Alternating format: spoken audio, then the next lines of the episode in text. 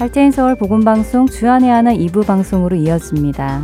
주안의 하나 2부에는 하나님의 은혜를 묵상하는 놀라우신 은혜와 설교, 그리고 빌립보서 성경 공부가 준비되어 있습니다. 먼저 놀라우신 은혜로 이어집니다.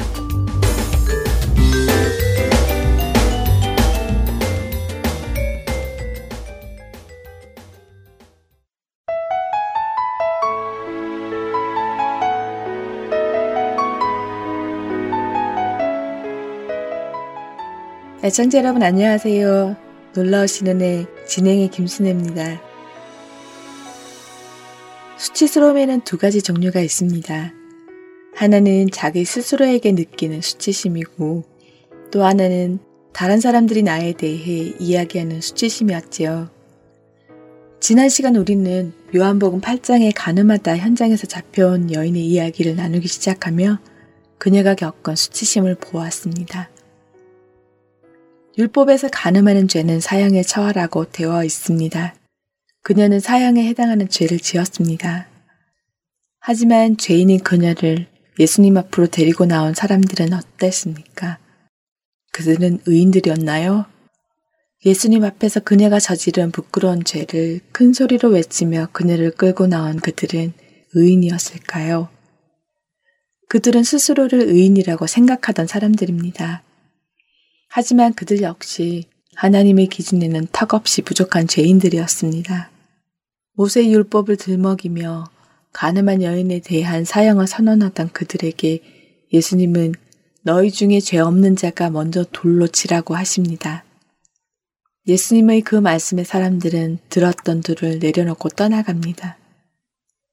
그녀를 끌고 왔던 사람들 중 그 어떤 사람도 그녀에게 돌을 던질 자격이 있는 사람은 없었습니다. 그들 중 그 어떤 사람도 그녀의 죄를 들먹이며 그녀를 수치스럽게 만들 자격이 있는 사람은 없었습니다. 그 자격이 있는 사람은 오직 한 분, 예수님 한 분이십니다. 그럼 그 자격이 있으신 예수님은 그녀를 어떻게 대하셨을까요? 그녀의 수치를 드러내셨을까요? 요한복음 8장 10절에서 11절의 말씀입니다. 예수께서 일어나사 여자 외에 아무도 없는 것을 보시고 이르시되 여자여 너를 고발하던 그들이 어디 있느냐 너를 정죄한 자가 없느냐 대답하되 주여 없나이다 예수께서 이르시되 나도 너를 정죄하지 아니하노니 가서 다시는 죄를 범하지 말라 하시니라. 정말 놀라운 일이 아닐 수 없습니다. 예수님께서는 가나마다 현장에서 잡혀온 그 여인을 정죄하지 않으셨습니다. 그녀의 수치를 드러내신 것이 아니라 그녀의 수치를 덮어주셨습니다. 어떻게 이것이 가능할까요? 어떻게 예수님은 우리 자신이 스스로에게 가지고 있는 수치심과 다른 사람들이 나를 향해 던지는 수치심, 모두를 가져가실 수 있으셨을까요? 그것은 바로 예수님의 십자가의 비밀입니다. 다시 아담과 하와가 죄를 지었을 때를 생각해 보겠습니다. 선악과를 따먹은 그들은 가장 먼저 깨달은 것은 무엇이었습니까? 자신들이 벌거벗고 있다는 것이었습니다. 그들은 자신들이 벌거벗고 있는 수치를 깨달았죠.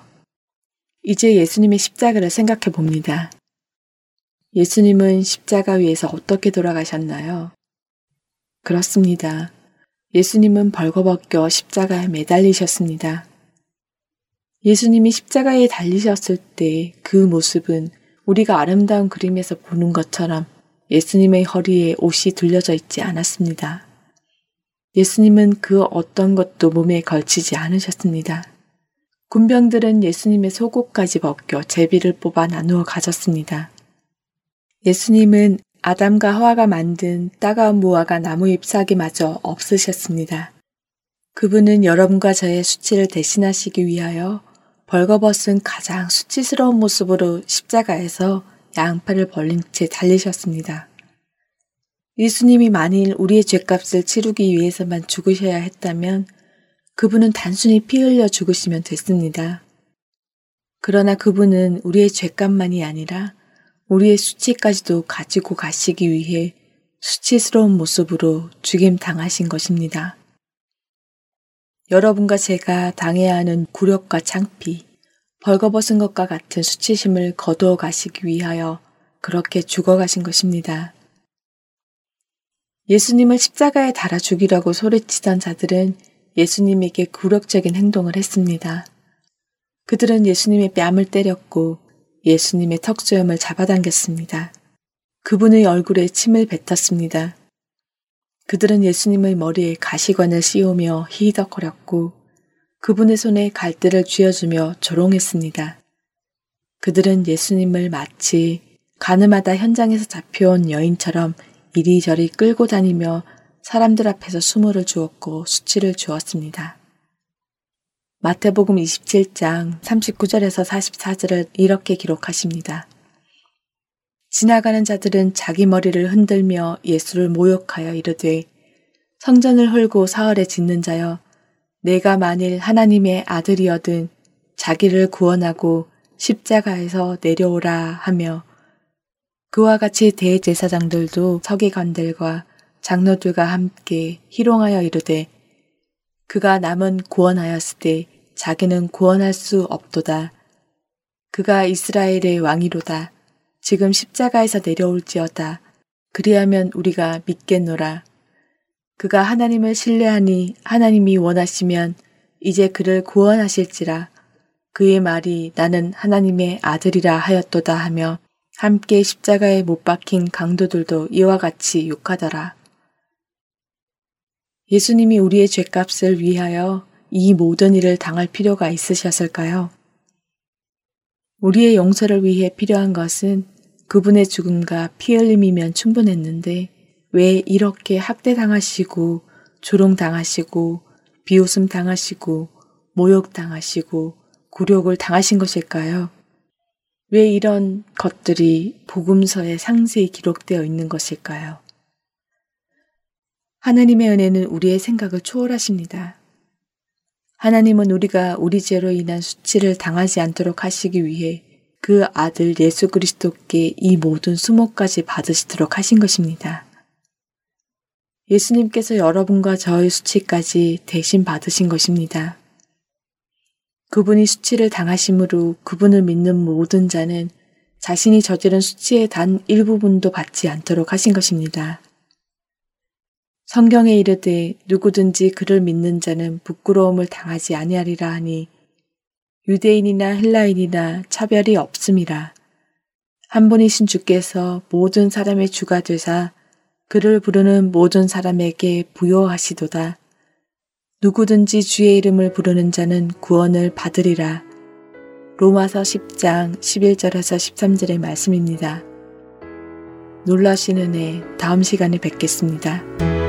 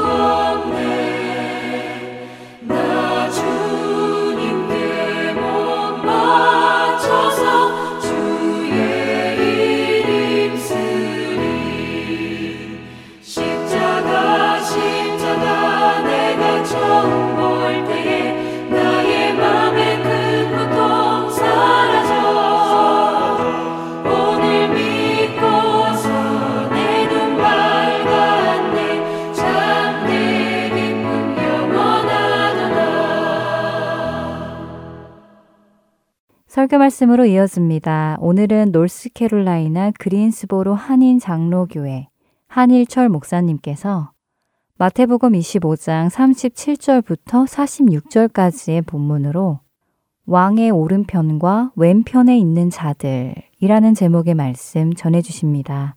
은혜 시간 되시길 바랍니다.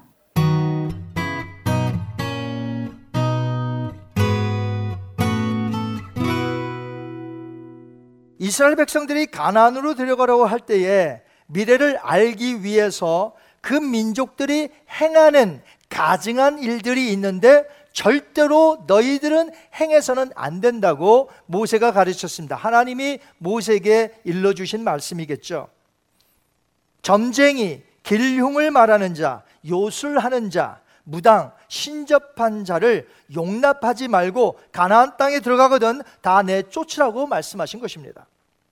그들은 개인에게 거짓된 미래를 알려주기에 그런 자들에게 현혹되면 하나님을 떠나게 되어 불안한 삶을 살게 된다는 것이죠. 여러분 점쟁이가 만약에 올 한 해에 당신 물을 조심해야 되겠습니다 하면 그때부터 물이라고 그러면 이거 마시다가 잘못 마셔서 죽는 거 아니야? 수영장에서 빠져 죽는 거 아니야? 물가는 가지도 말아야 될 텐데 이 물에 대한 공포심에서 산다는 거죠. 벌써 한 개인이 거기에 미혹당했다는 것이죠.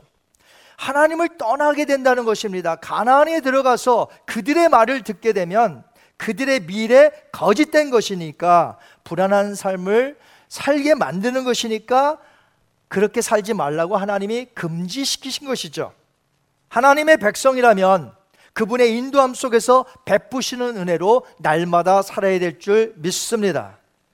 특별히 신약의 사도 시대 이후로 성경이 완성됐잖아요. 그렇기 때문에 하나님은 각 개인에게 나타나셔서 한 해 동안 일어날 미래에 대해서 잘 말씀하지 않으십니다. 물론 성경의 많은 부분들은 미래에 되어질 사건들을 많이 말하고 있습니다.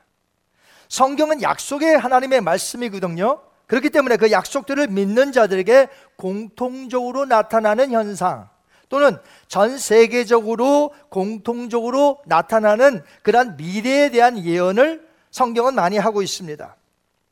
오늘 저희가 읽은 이 마태복음 25장이 바로 예수님이 말씀하신 장차 미래에 되어질 사건이라는 것이죠. 그것은 무엇입니까? 모든 인류가 왕으로 오실 예수님의 심판대 앞에 전부 서 있게 된다는 것이에요. 바로 저와 여러분도 이 미래에 포함되어 있습니다. 마태복음 25장 31절에서 33절 미래에 되어질 우리의 모습을 한번 보겠습니다. 인자가 자기 영광으로 모든 천사와 함께 올 때에 자기 영광의 보호자에 앉으리니 모든 민족을 그 앞에 모으고 각각 구분하기를 목자가 양과 염소를 구분하는 것 같이 하여 양은 그 오른편에 염소는 왼편에 두리라. 여기 보면 모든 민족을 그 앞에 모으고의 저와 여러분이 포함되어 있다는 것이죠. 이 사건은 저와 여러분의 미래에 대한 내용이기 때문에 당연히 이 미래의 사건을 우리는 궁금해야 하고 반드시 알아야 한다는 것입니다. 그런데도 대부분의 크리스찬들은 그 관심이 어디 있습니까? 올해, 내년에, 내가 어떻게 될 것인가에 관심이 있다는 것이죠. 하지만 하나님께서는 우리 각자에게 일어날 미래에 대해서는 감추어 두셨다는 것이에요. 마태복음 25장에는 예수님의 세 가지 비유를 말씀하셨는데요. 우리의 미래에 대한 모습을 각각 다르게 표현한 것 뿐입니다. 첫 번째는 밤에 등불을 켜고 기름을 준비하여 신랑 되신 예수님을 기다려야 하는 열처녀로 비유됐고요.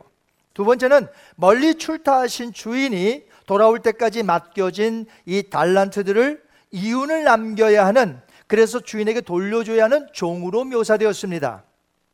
그리고 세 번째는 지극히 작은 자들에게 어떻게 내가 섬겼는지에 대한 반응에 따라 목자가 양과 염소의 자리로 사람들을 나누게 할 것이라는 말씀이에요. 세 가지 내용에서 예수님께서 말씀하고자 하는 포인트는 같은 것입니다. 마태복음 24장은 말세장이거든요. 이 말세장에서 말세에 되어질 일들에 대한 현상과 징조에 대해서 말씀하시면서 곧바로 25장에 그 말세장 24장과 연결된 비유들을 말씀을 하신 것이라 깊은 연관이 있습니다. 세 가지 비유의 등장인물은 열 처녀, 달란트 받은 세 사람, 그리고 양과 염소로 구별된 사람들이죠. 그런데 이 세 가지 내용에서 지옥으로 가게 될 사람들은 어떤 끔찍한 악한 죄를 적극적으로 범한 것이 아니라는 것입니다. 최소한 오늘 본문의 내용을 보면 그래요. 다섯 처녀가 등불에 기름을 준비하지 못했다는 것. 한 달란트 받은 자는 그가 받은 것을 그냥 땅에 묻었다가 주인이 오시니까 그냥 돌려주었다는 것. 왼편에 있는 자들은 지극히 작은 자들을 돌보지 못했다는 것이 지옥으로 들어가게 되었다는 이유가 된다는 것입니다. 그들은 악한 죄를 적극적으로 범한 자들이 결코 아니었습니다. 강도짓을 했다든지 어떤 끔찍한 일을 살인죄를 범했다는 것이 아니에요. 오늘 본문에 보면 우리는 크리스찬들의 죄에 대한 인식이 한쪽으로 매우 치우쳐 있음을 발견하곤 합니다.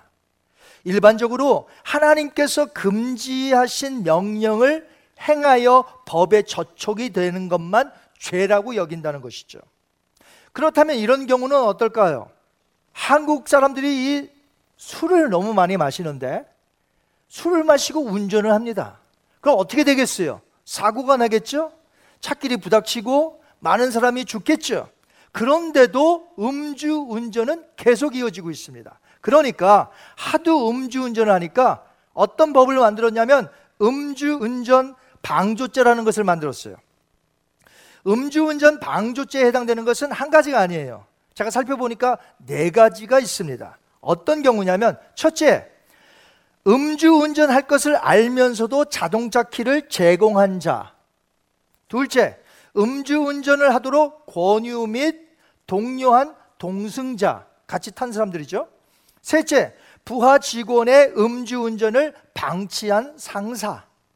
네 번째, 대리운전이 어려운 지역. 그런데 그 집 술집인데 술을 팔았어요. 그 술을 팔았다면 그 사람이 걸리는 거예요. 왜? 그 지역은 대리운전자도 안 오는데 어떻게 가라는 거죠? 이 사람이 운전하고 가야 되잖아요. 그러니까 그 술을 판 가게 주인이 걸린다는 것이에요. 이처럼 내가 술을 마시지 않았는데도 불구하고 술 취한 자를 말리지 않았다면 그것이 죄라는 것입니다.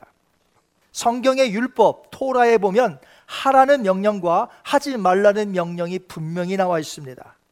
유대인 랍비들은 율법을 613개 조문으로 구분을 했는데 그 중에서 하라는 명령이 248개예요. 하지 말라는 명령이 365개입니다. 율법의 핵심인 10계명도 어떻습니까? 하라는 명령과 하지 말라는 명령으로 나누어져 있습니다. 그런데 이상하게도 사람들은 하라는 명령에 굳이 내가 실천하지 않아도 된다고 가볍게 생각한다는 것이죠. 예수님은 그것이 큰 죄라고 말씀하시는데도 그것을 가볍게 여긴다는 거예요. 누가요? 예수님을 소위 믿는 자, 믿는다는 자들이 말이죠. 여러분 기억하십시오.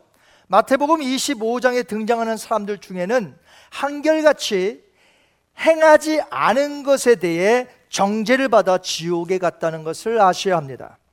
크리스찬들 중에 오늘 말씀을 혹시라도 가볍게 생각하다가 미래에 여러분의 미래에 왼편 염소들의 무리에 서 있게 될까 심히 목자로서 두렵습니다.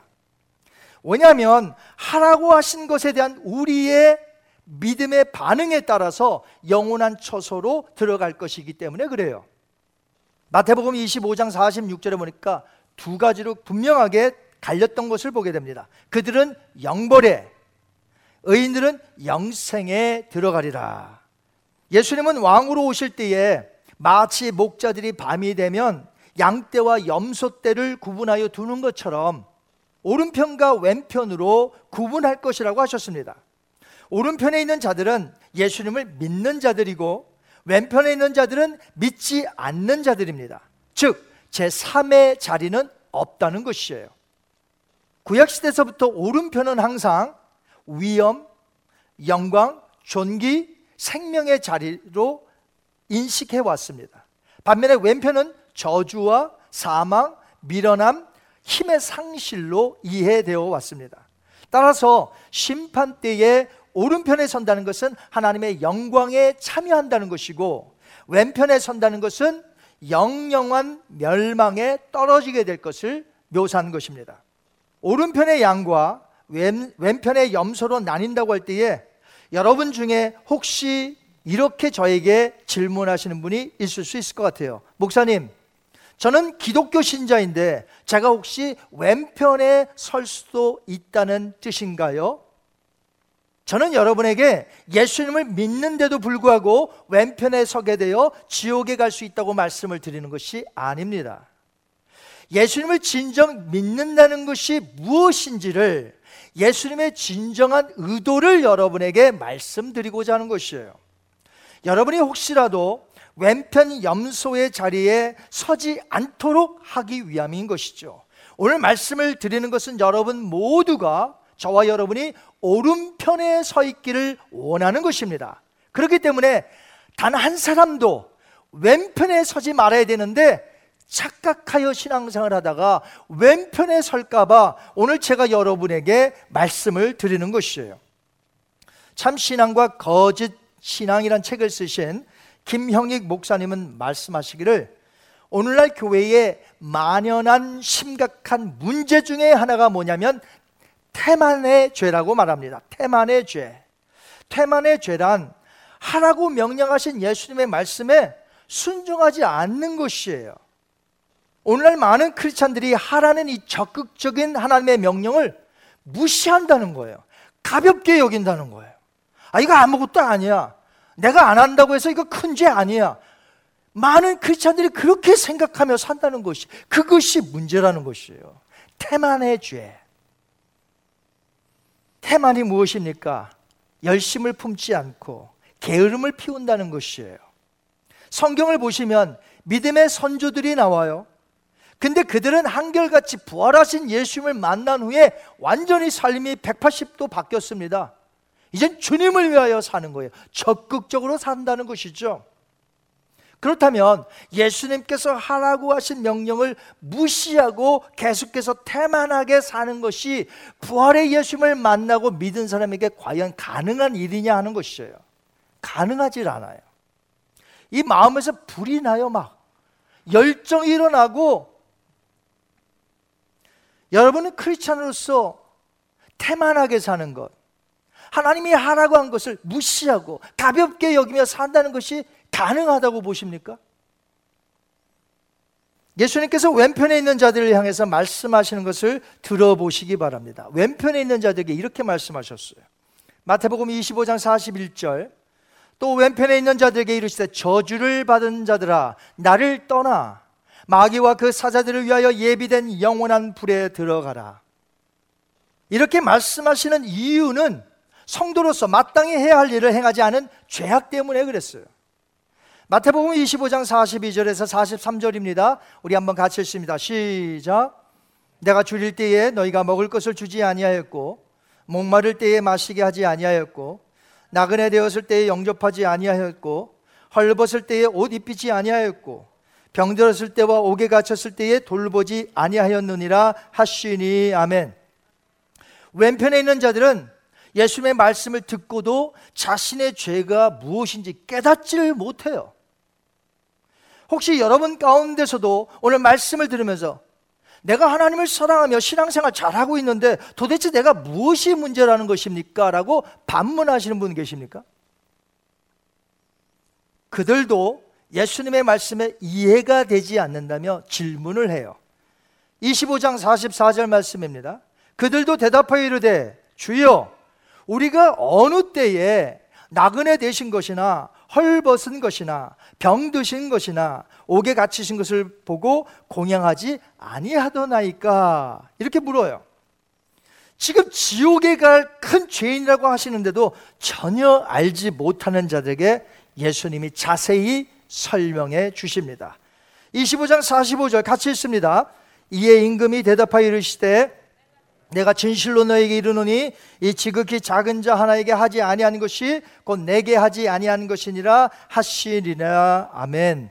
오늘 말씀은 이런 것입니다. 내가 믿음을 갖고 하나님을 사랑하는 자라면 우리 주변에 있는 지극히 작은 자에게 항상 관심을 쏟으며 사랑을 실천하는 자로 살게 될 것이고 그 사람의 미래에 어떻게 되느냐? 훗날 주님의 오른편에 서게 되어 천국으로 들어가게 된다는 것이에요. 반면에 내가 믿음이 있노라 하면서 사랑을 행하지 않은 자는 참된 믿음이 없었기 때문에 장차 미래의 왼편에 서게 된다는 것이죠. 저는 여러분에게 성경에서 말하는 믿음이란 무엇인지를 지금 말씀드리고 있습니다. 진정한 믿음이란 마치 주님 대하듯이 사랑으로 어려운 형제들을 돌보며 섬기는 것을 뜻합니다. 여러분, 예수님이 이 땅에 계실 때에 사람들을 어떻게 대하셨나요? 사랑으로 대하셨습니다. 소외당한 자, 가난한 자, 없는 자, 병든 자, 가서 위로하시고 치료하시고 함께 식사를 하셨습니다. 하지만 바리새인들은 어떻게 했나요? 어려운 사람, 죄인들, 고통받는 사람들 자기와 가까이 하지도 않았습니다. 오히려 그들을 정지하고 판단하여 비판하였습니다. 자신들은 하나님을 제일 잘 사랑하는 줄 알아요. 제일 잘 섬기는 줄 알았다는 거죠. 하나님만 잘 섬기면 되는 것이지 저 어려운 자, 가난한 자, 저 고독스럽고 저 같이 하고 싶지 않은 자 비판만 했고 같이 하지 않았습니다. 죄인들과 식사 같이 안 했습니다. 자신들만 복을 받으면 되고 남들을 섬기며 사랑하는 것은 중요하게 여기지 않았습니다. 무시했다는 것이에요. 이것은 오늘날 크리스찬에게도 마찬가지입니다. 나타나는 현상이라는 것이죠. 오늘날 크리스찬들은 실천적인 사랑의 행동이 없는 이론적 복음주의로 변질되어서 자기밖에 모르는 기복 신앙으로 전락되었다는 것입니다. 현재 기독교가 위기인 것은 이러한 잘못된 신앙 때문이에요. 잘못 가르쳤다는 거죠, 지도자들이. 여러분, 믿음으로 산다는 것은 구체적인 것입니다. 궁핍과 고독과 고통 속에 빠진 사람들에게 베푸는 자비로운 사랑의 행동은 하나님 사랑과 이웃 사랑의 계명을 이루는 믿음을 가진 자들의 행동이라는 것이죠.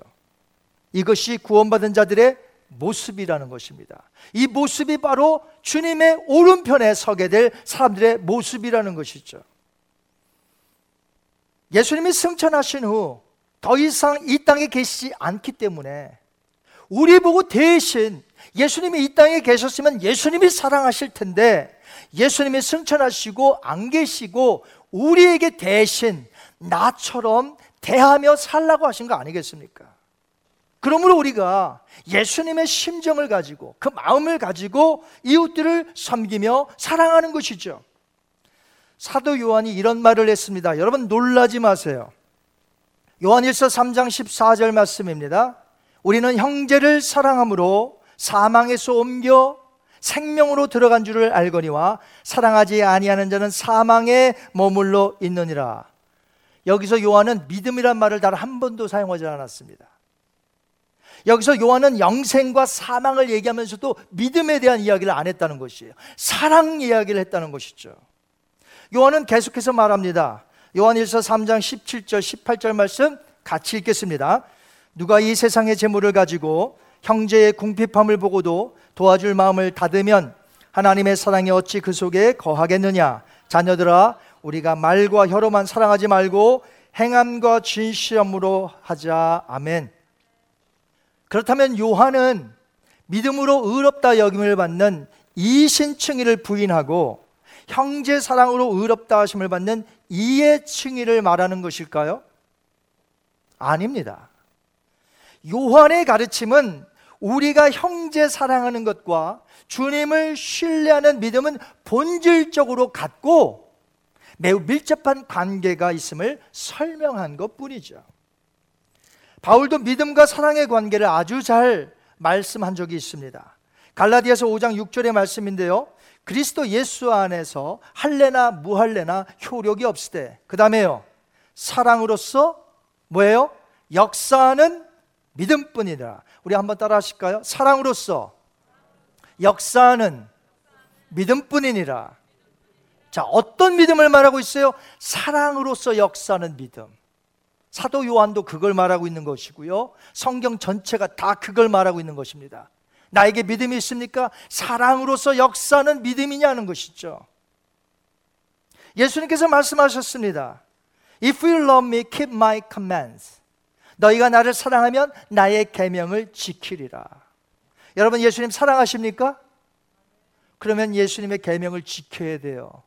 예수님이 이 땅에 계셨다면 예수님이 하실 것인데 승천하시고 보호자 우편에 앉아 계시고 그 일을 우리에게 맡겨 주셨어요. 작은 예수가 되어 너희가 나처럼 없는 자, 가난한 자, 소외된 자, 궁핍한 자, 고통당하는 자, 질병에 걸린 자들을 너희들이 위로하고 돌보고 사랑하라는 것이에요. 예수님을 믿는다는 것은 그분을 사랑한다는 의미입니다. 내가 그분을 사랑한다면 그분의 말씀을 따라 행할 수 있겠죠. 그렇기에 사랑으로서 역사는 믿음으로 살지 않았다면 그 사람의 미래는 어디에 서게 될까요? 주의 우편일까요? 왼편일까요? 왼편에 서게 된다는 것입니다. 끔찍한 일이죠. 저와 여러분 중에 그런 분이 단 한 사람도 없기를 바라며 오늘 말씀이 간절히 여러분의 마음판에 새겼으면 합니다. 구약 성경을 보면 가난한 자, 고아와 가부, 나그네를 대접하며 섬기라고 강조하고 또 강조했습니다. 반드시 실천해야 되는 계명이에요. 그들 주변에는 이런 자들이 많았습니다. 하면 좋고 안 해도 별 문제가 되지 않는 것이 아니라 반드시 해야 하는 계명이었습니다.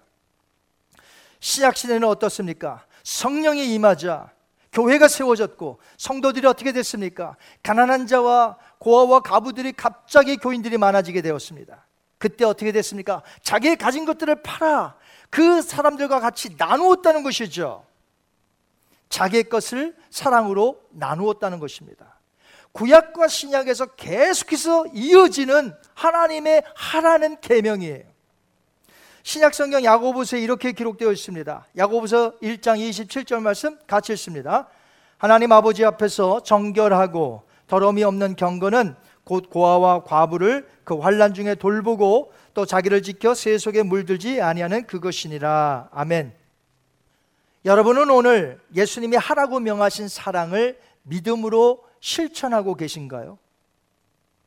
불행히도 교회들마다 많은 자들이 행하지 않습니다. 이제 나만 잘 믿으면 돼. 내가 하나님만 믿으면 돼. 내 가족만 잘 되면 돼요. 남들은 신경 쓸 것도 없고 남들은 보이지도 않아요. 그러면서도 하나님 제일 잘 섬긴다고 해요. 기도도 해요. 행하지 않으면서 그것이 큰 죄라고 전혀 생각하지 않아요. 만약 여러분들 눈앞에 예수님께서 나타나신다면 여러분은 분명히 정성껏 사랑으로 섬길 줄 압니다. 하지만 우리의 눈에 보이는 자는 예수님이 아니고 나의 주변에 어렵고 고통 속에 힘들어하는 사람들 뿐입니다.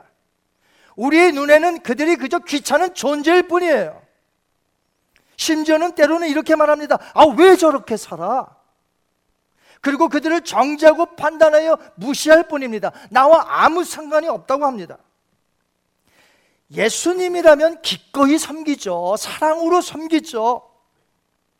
하지만 예수님이 아니기 때문에 우리의 눈에 보이는 그 사람은 예수님이 아니기 때문에 내가 섬겨야 할 대상이 아니며 사랑할 관심조차 없는 자라고 여긴다는 것이에요. 하지만 예수님의 오른편에 있는 자들은 사랑으로 돌보며 섬겼던 자들이었습니다. 그들은 예수님인 줄 알고, 어, 저 사람 예수님 같아. 그리고 섬겼던 것이 아닙니다. 그저 주님 대하듯이 어려운 사람을 내가 돌보고 가진 것으로 돌보고 사랑으로 돌보고 시간을 내어 돌보고 그렇게 행한 것 뿐인데 예수님은 그 오른편에 있는 사람들을 보고 너희들이 그 사람에게 한 것은 곧 나에게 한 것이라고 말씀하셨다는 것이에요. 반면에 왼편에 있는 자들은 예수님을 사랑하지 않았습니다. 곧 그 말은 무슨 뜻이에요? 예수님을 믿지도 않았다는 것이. 하나님을 섬긴다고는 하였으나 예수님이 보실 때 그들의 믿음은 거짓이었습니다. 예수님 당시에 바리새인들이 대부분 그랬죠. 하나님은 얼마나 잘 섬겼는지 몰라요. 그런데 이웃들은요. 비판하고 정죄하고 판단하고 같이 식사 안 하고 돕지 않고 그들이 설 자리는 왼편이에요. 45절 볼까요? 이 지극히 작은 자 하나에게 하지 아니하는 것이 곧 내게 하지 아니한 것이라 하시리니 아멘. 예수님이 말씀하신 이 지극히 작은 자는 누구일까요? 지극히 작은 자는요, 1차적으로 고통 속에 있는 크리스찬 형제 자매를 뜻합니다. 그렇습니다. 우리는 1차적으로 도와야 할 사람들이 크리스찬 형제 자매입니다. 그러나 거기서 끝나면 안 돼요. 그런 사랑을 하면 안 돼요.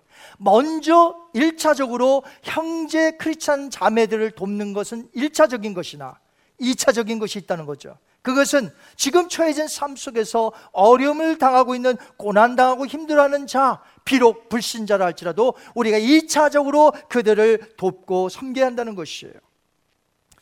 예수님은 이 지극히 작은 자를 사랑하며 섬기는 것이 뭐라고 하셨습니까? 곧 당신 자신을 섬긴 것이라 그렇게 말씀을 하고 계십니다.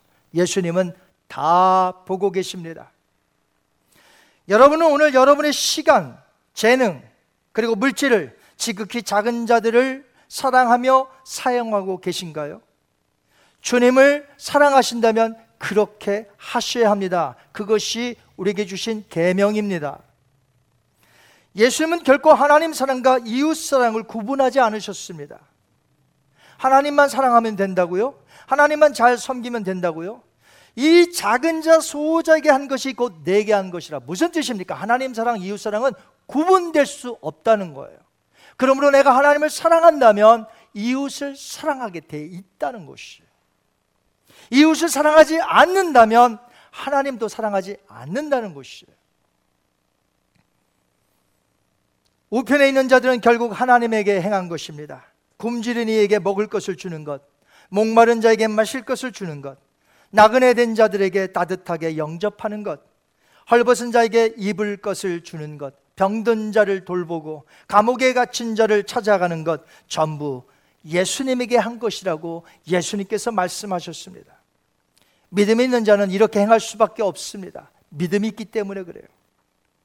만약 그렇게 행하지 않았다면 교만하게 살은 것이고 태만하게 살았던 거짓 믿음이 그날에 드러나는 것 뿐이죠. 지금은 사람들이 몰라요. 그 사람에 대해서. 거짓 믿음인지 진짜 믿음인지 잘 우리는 몰라요.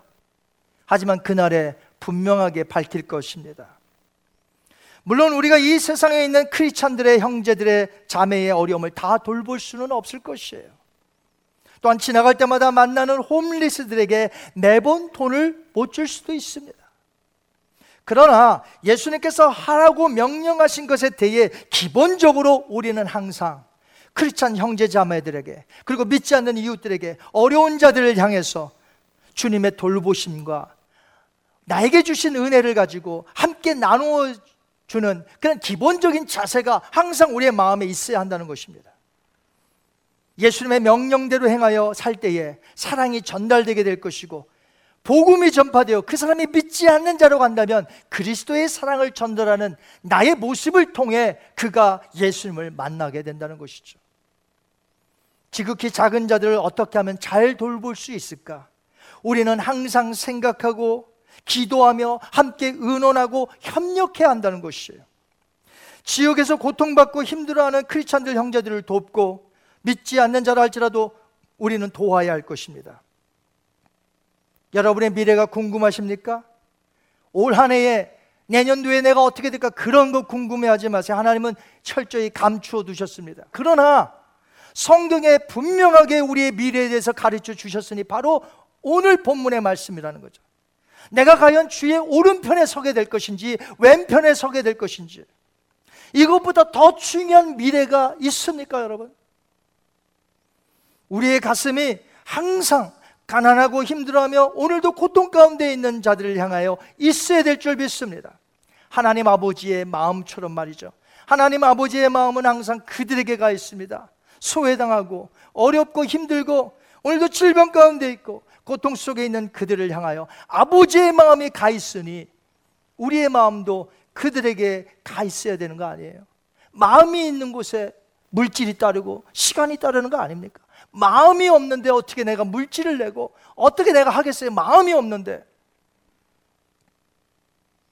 하라는 주님의 명령에 우리가 기쁨으로 어려운 자들을 사랑한다면 우리는 믿음이 있는 자이기 때문에 반드시 주님이 오실 그날 우리의 미래에 오른편에 서게 되게 될 줄 믿습니다.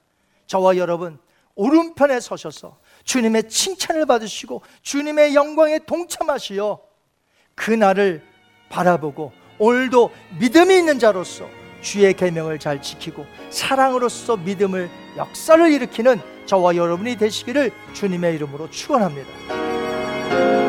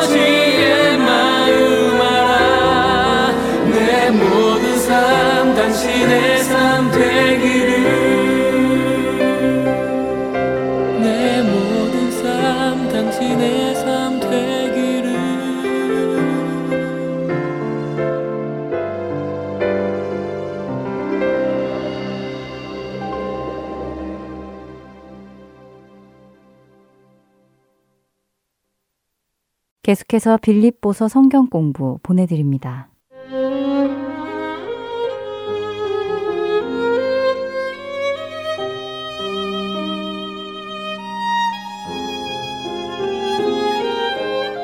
할텐 서울 복음 방송 청취자 여러분 안녕하세요.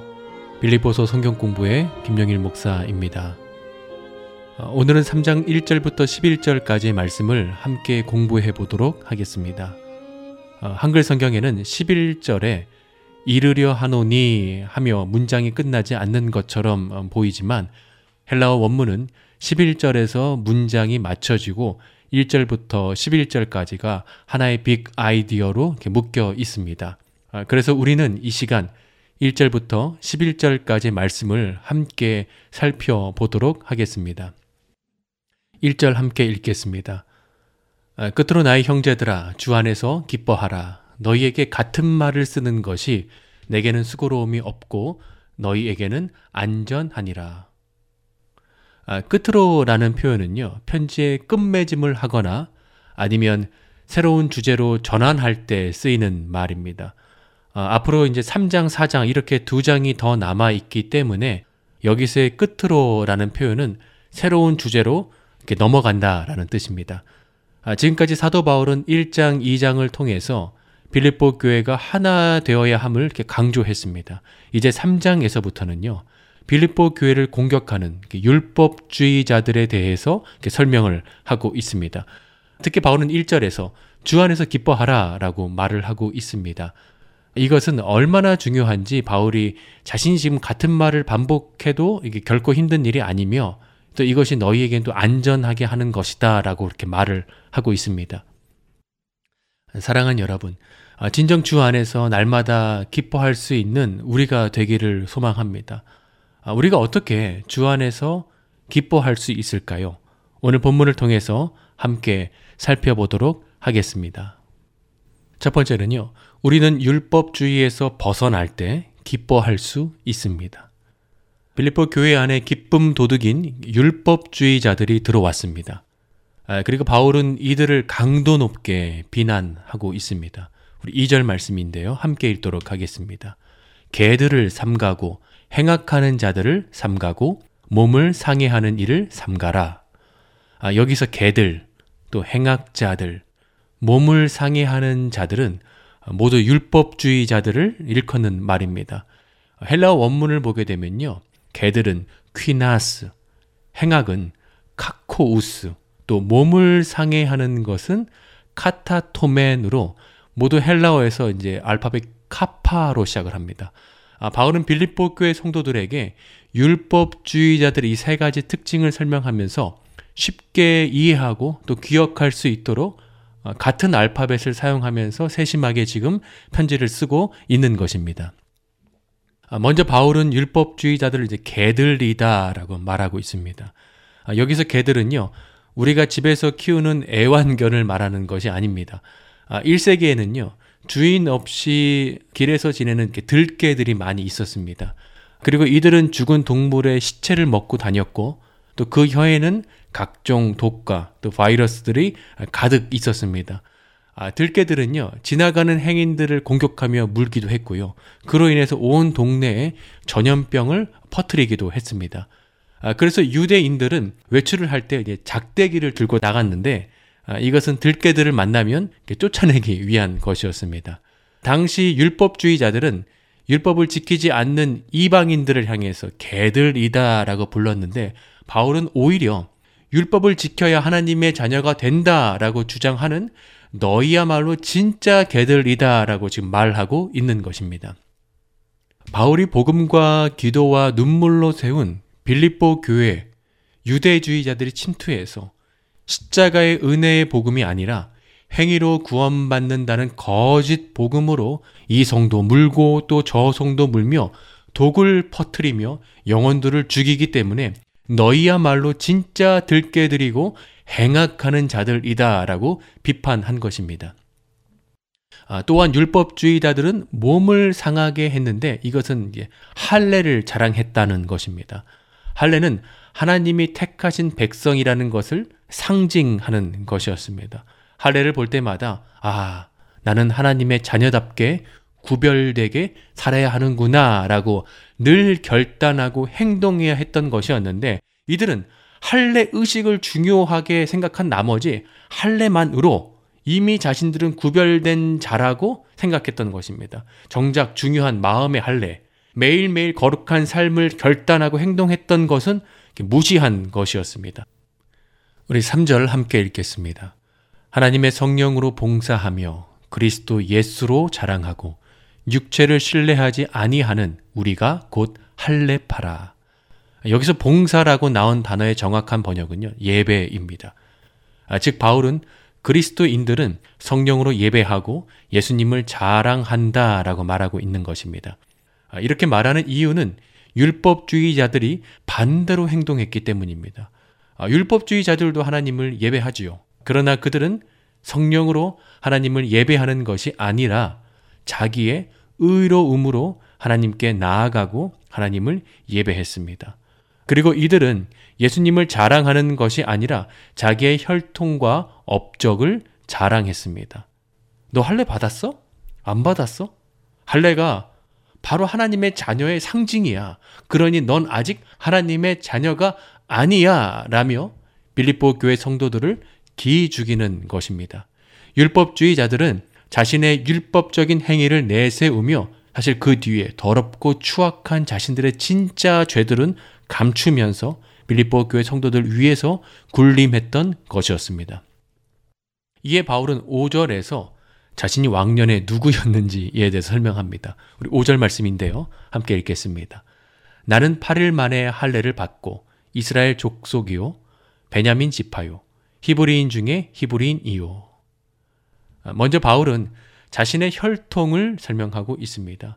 바울은 8일 만에 할례를 받았다라고 말합니다. 이방인들은 개종하고 난 뒤에 뒤늦게 할례를 받았습니다. 그런데 태어난 지 8일 만에 할례를 받았다라는 것은 바울이 정통 유대인이다라는 뜻입니다. 아, 또한 그는 이스라엘 족속이라고 말합니다. 아브라함과 이삭과 야곱의 직계 후손이라는 뜻입니다. 그리고 베냐민 지파다라고 말합니다. 열두 지파 중에서 명문 지파인 베냐민 지파의 소속이다라는 뜻입니다. 이스라엘 최초의 왕인 사울이요 베냐민 지파 출신이었습니다. 예루살렘의 성과 성전이 베냐민 지파 영토 안에 있었습니다. 그리고 이스라엘이 남북으로 분열될 때 베냐민 지파는 다윗 왕조에게 충성했고 또 이스라엘이 전멸할 위기에 처해 있을 때 이스라엘 민족을 구출한 그 모르드게 있지 않습니까? 역시 베냐민 지파의 출신이었습니다. 아, 그래서요, 이스라엘 사람들에게요, 당신은 어느 지파입니까? 라고 물으면, 아, 베냐민 지파인들은 자랑스럽게, 아, 저는 베냐민 지파 사람입니다. 라고 이렇게 대답을 했다라고 합니다. 바울이 자랑스러운 베냐민 지파 출신이었습니다. 그리고 그는 히브리인 중에 히브리인이었습니다. 이것은요, 부모님 양가 모두가 히브리인이다라는 그런 뜻입니다. 아, 그리고 이 표현은요, 자신이 헬라파 유대인이 아니다는 그런 뜻이기도 합니다. 헬라파 유대인들은 전 세계에 흩어져 살고 있는 디아스포라 유대인들을 뜻합니다. 아, 이들은요, 외국에서 생활하기 때문에 헬라어를 사용했고요. 또 모국어인 히브리어는 잘 몰랐습니다. 아, 반면에 히브리인 중에 히브리인이다라는 것은요. 히브리어를 모국어로 사용했고 헬라파 유대인들은 이방 헬라 문화에 오염된 유대인이다라고 그들은 그렇게 여겼던 것이었습니다. 바울은 혈통적으로 유대인 중에서 우위에 있는 사람이었습니다. 이어서 바울은 5절 하반절 또 6절에서 자신의 업적에 대해서 또 이렇게 설명합니다. 이렇게 나옵니다. 율법으로는 바리새인이요 열심으로는 교회를 박해하고 율법의 의로는 흠이 없는 자라. 바울은 율법으로는 바리새인이다라고 얘기합니다. 우리는요. 바리새인 하면 나쁜 사람이라고 생각을 하지만 사실 1세기 당시에 바리새인은요. 사회적으로 존경받는 사람이었습니다. 그래서 당시 바리새인은요. 명예로운 호칭이기도 했습니다. 특별히 바울은 가말리엘에게서 율법을 배우지 않았습니까? 1세기 당시에는 3대 랍비가 있었는데요. 그 중에 한 명이 바로 가말리엘이었습니다. 그리고 사람들은 가말리엘에게 랍비라는 호칭 대신에 라반이라고 이렇게 불렀습니다. 라반은요, 오늘날로 말하면 국민 스승, 국민 선생님이란 뜻입니다. 아, 그러니 바울은 당대 최고의 율법 스승에게서 율법을 배운 바리새인이었습니다. 또한 그는 자신을 가리켜서 열심으로는 교회를 핍박했다라고 말합니다. 사도행전 9장을 보게 되면 그가 얼마나 교회를 열심히 핍박했는지 바울이라는 그 이름이 예루살렘 성 밖에까지 알려질 정도로 악명이 높았던 사람이었습니다. 또한 그는 율법으로는 흠이 없었다라고 말합니다. 자신이 배운 율법을 그대로 지키기 위해서 열심으로 노력했던 사람이었습니다. 만약에요, 율법주의자들을 일렬로 세운다면요, 아마 혈통적으로 그리고 업적에 있어서 뛰어났던 바울이 맨 앞에 섰을 것입니다.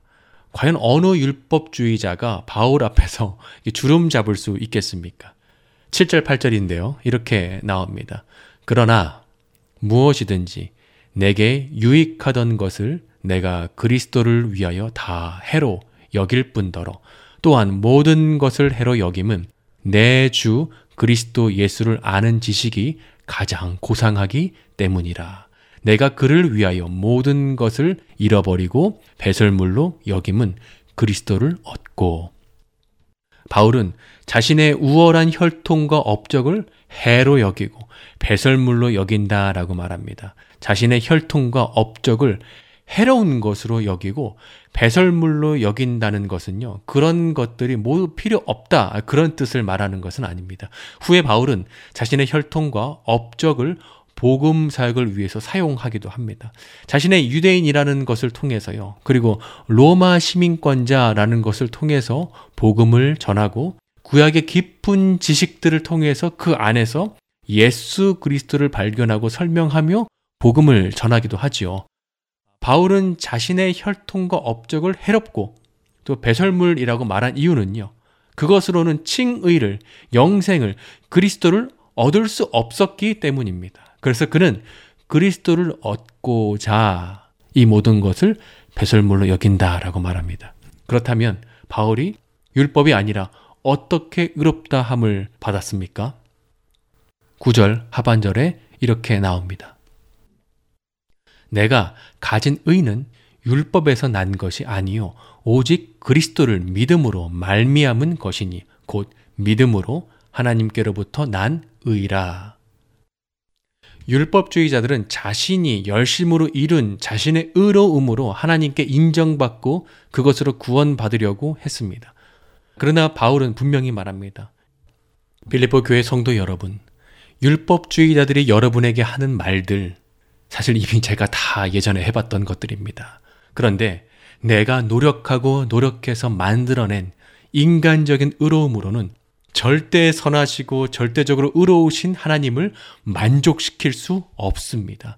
나의 노력으로 하나님께 은혜를 받으려고 노력하면 할수록 오히려 더 큰 좌절감과 절망만 있을 것입니다. 사랑하는 비릴보 교회 여러분, 의롭게 되는 것은요, 오직 예수 그리스도를 믿을 때입니다. 믿음으로 우리가 의롭게 되는 것입니다. 예수님을 믿을 때 하나님께서 우리를 의롭게 해주십니다. 그 은혜의 복음을 끝까지 붙잡고 흔들리지 마십시오. 얘기하는 것입니다. 마틴 루터가 1510년에 로마를 방문하게 되었습니다. 거룩한 도시 로마를 처음 보자마자 그는 감격에 젖어서요. 이렇게 말했답니다. 이렇게 영적이고 성스러우며 죄 사함을 베풀 수 있는 특권을 가진 도시가 이 지상에 로마 말고 또 어디 있단 말인가? 아, 그러나 사제들의 부패한 모습을 본 이후에 그의 감격은 곧 사라지고 말았습니다. 아, 루터는요, 야, 자신이 죄가 많아서 이런 마음이 드나 보다 생각하여서 성당의 계단을 무릎으로 오르며 주기도문을 암송했습니다.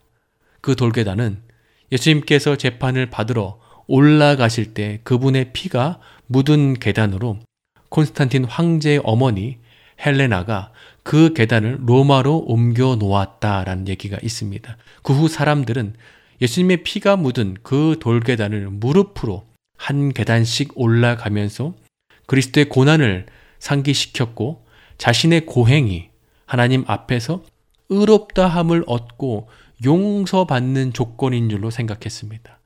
아, 그러나 마틴 루터의 무릎에 살까지 막 터지고 피가 흐르고 고통을 느끼며 돌계단을 올라갔지만 그 마음에 아무런 은혜의 감동이 없었습니다. 아, 그때 그가 말합니다. 야, 이 돌계단에서 이렇게 하는 것이 무슨 소용이 있을까? 그 후 그는 로마서 1장의 말씀을 묵상하다가 바로 복음을 발견합니다. 의인은 오직 믿음으로 말미암아 살리라. 그 말씀에 그가 그동안 고민했던 근원적인 율법의 짐과 죄의 문제가 해결되는 거듭남을 경험하게 됩니다. 하나님, 저 보세요. 저 지금 이렇게 고생합니다. 라며 노력을 통해서 의로움을 따내는 것이 아니라 예수님을 믿음으로 값없이 의롭다함을 받는 이신칭의의 복음을 발견하고 믿게 된 것입니다. 그리고 그가 세 가지 솔라를 외칩니다. 오직 성경, 오직 은혜, 그리고 마지막으로 오직 믿음입니다. 이것이 종교개혁의 시작이었습니다.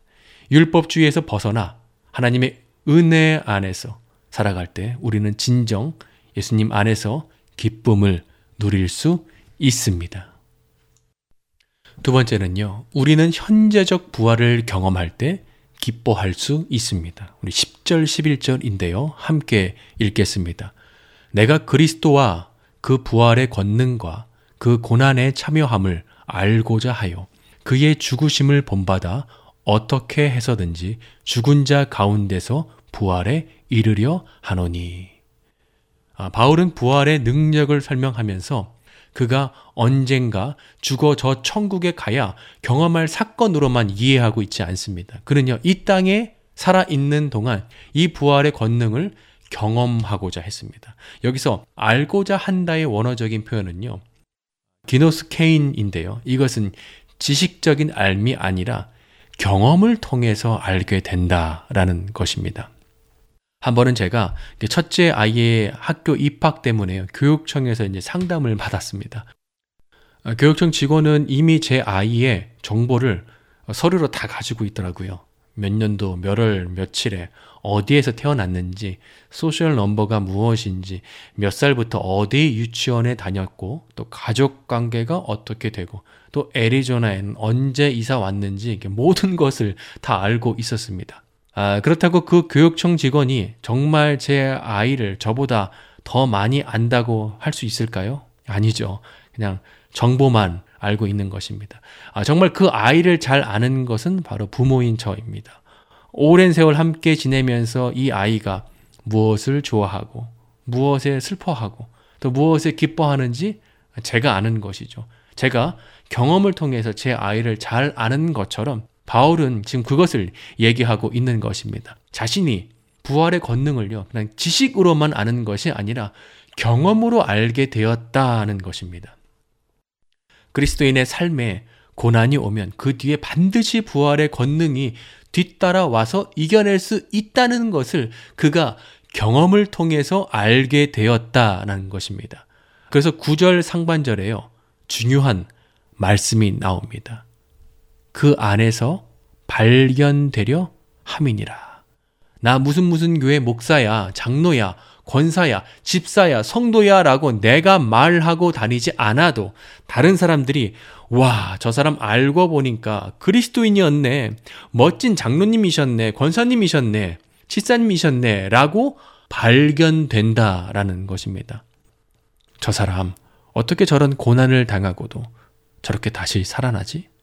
저 사람, 어떻게 저런 고난을 당하고도 저렇게 힘차게 다시 살아간대? 야, 저 사람, 어떻게 저런 고난을 당하고도 저렇게 날마다 생기가 넘치지? 그 이유가 뭐겠습니까? 바로 부활의 권능을 날마다 경험하기 때문입니다. 부활의 예수님이 부활의 권능으로 함께 해 주시니 다른 사람들에 의해서 내가 그렇게 발견되는 것입니다.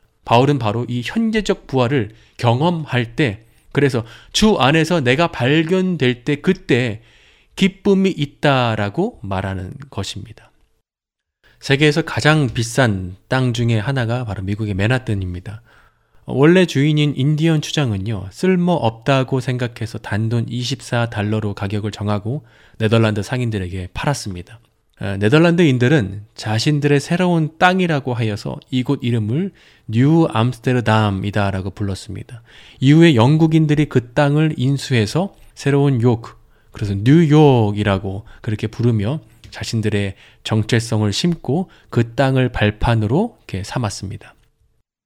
한편 손해를 보고 팔았다는 사실을 깨달은 인디언들은요, 본전 생각으로 자꾸 이 땅에 들어와서 문제를 일으켰습니다. 그러자 유럽인들은요, 그 땅 주변에 높은 벽, 월을 쌓았습니다.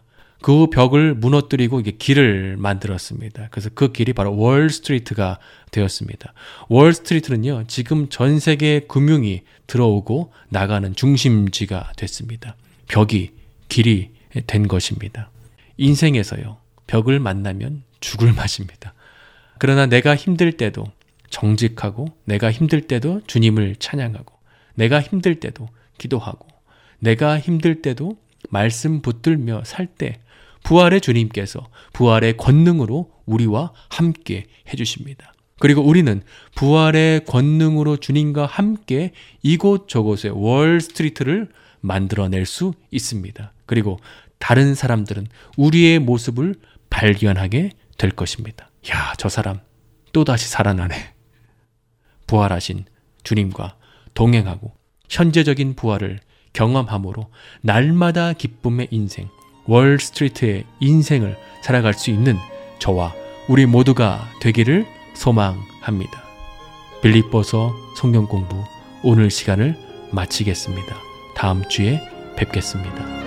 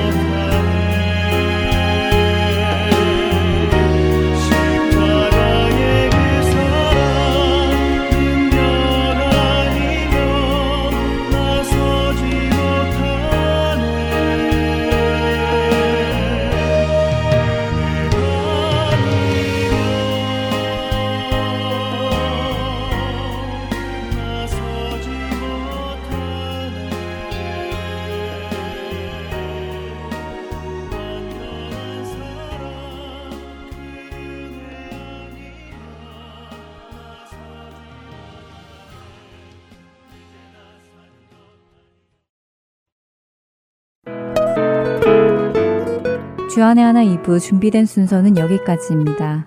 함께 해주신 여러분께 감사드립니다. 다음 시간에 뵙겠습니다. 안녕히 계십시오.